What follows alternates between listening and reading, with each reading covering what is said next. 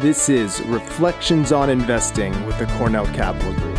Episode 42 The Howard Marks Checklist Revisited. Hello, and welcome back to Reflections on Investing with the Cornell Capital Group. And too often, investing pundits make forecasts, do analyses, and then time moves on and they forget about them and they make more forecasts and do more analyses and never go back to analyze what they said a year or so ago. Well, we thought we'd break that pattern. In October of 2021, we did a reflections on the Howard Marks market checklist from his book on market cycles. And here's what we said.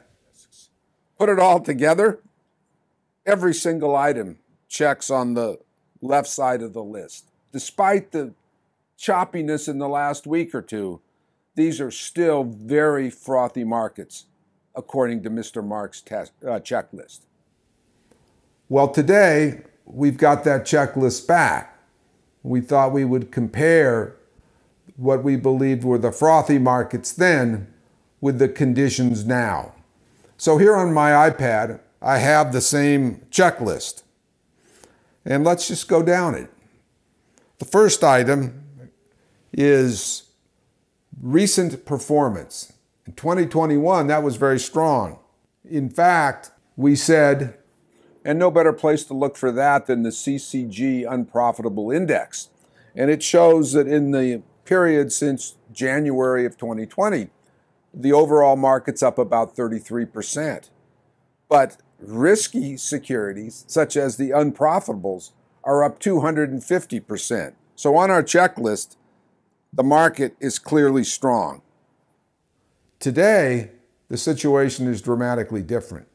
The CCG unprofitables that had far outperformed the S&P 500 through last October have now crashed.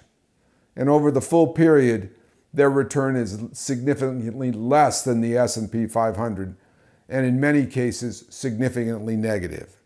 So recent performance is now weak. Asset prices, well, they're a lot lower than they were, but we felt that was frothy. A couple weeks ago, we did a, a reflections on valuing the market using Professor Aswath Damodaran's approach, and we thought the market looked about fairly valued by that measure. So let's put a little line here. It's certainly no longer high, but maybe not low. Stock market outlook, well, that was very positive in October of 2021. We didn't think it should be because the markets were so frothy. But frothy markets tend to go along with good sentiment. Now the sentiment has definitely changed. I would say yes, it's probably negative. Not as negative as it was positive back then, but certainly negative. Back then, we said the markets were crowded. Mr. Marks says uh, on, on the other side, they're starved for attention. That's probably too strong. I'll put a line there. Perhaps the biggest change has been interest rates. Back in October of 2021, we stressed that low interest rates were a big part of the frothy market. Well, today, interest rates have changed dramatically. So if we go back and look at what we said then, what about interest rates? Well, you have to be pretty much living under an investment rock to not know that interest rates are low. Every day we hear something about the Fed and whether it's going to taper and interest rates are going to rise and so forth. But now they're low. You can see the difference. Rates are, in relative terms, particularly high. Lenders, they were eager then, reticent may be too strong now, but they're by no means as anxious to lend and with higher, well, I should be careful with that. It takes two to make a lending transaction the borrower and the lender. The lenders are willing to lend now if they can get a high enough interest rate. But with the high interest rates, the borrowers become more reticent. So let's put a line there. Capital market conditions were loose, very loose back then. The Fed was pouring uh, liquidity into the economy. The Fed has totally changed its tune, and capital market conditions are tight. Uh, Capital was plentiful then. It says scarce now. It's not scarce, but the price has gone up, so I'll put a line there. Terms were easy then. They're much more restrictive now, so I'll circle that one. Credit spreads were narrow then. They're much wider now, as evidenced by. So I'm going to put wide with that one, though not as wide as they were in the crash uh, of 2008. Investors are certainly more pessimistic now. And where they were eager to buy back in October, this says uninterested in buying. I would say that's too strong, but skeptical about buying. In uh, October, they were happy to hold stocks. They aren't rushing toward the exits now, but they're very nervous. So I'll put a line there.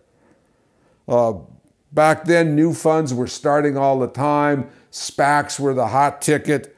Now, this says only the best can raise money. That's probably too strong, so I'll put a line there.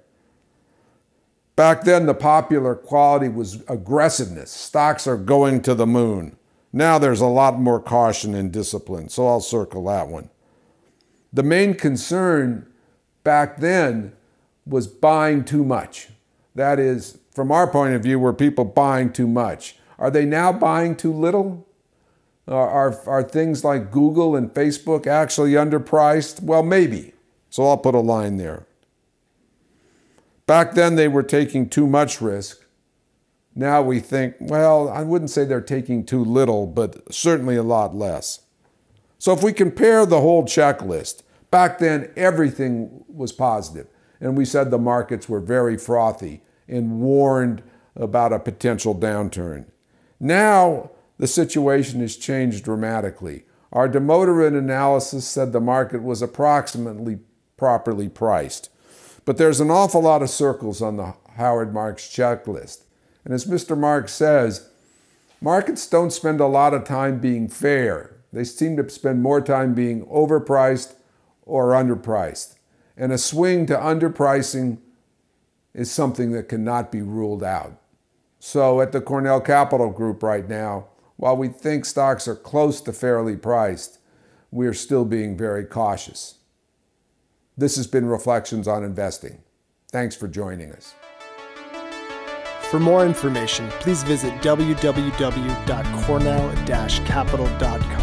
This podcast is being made available for educational purposes only and should not be used for any other purpose. The information contained herein does not constitute and should not be construed as an offering of advisory services or an offer to sell or solicitation to buy any securities or related financial instruments in any jurisdiction.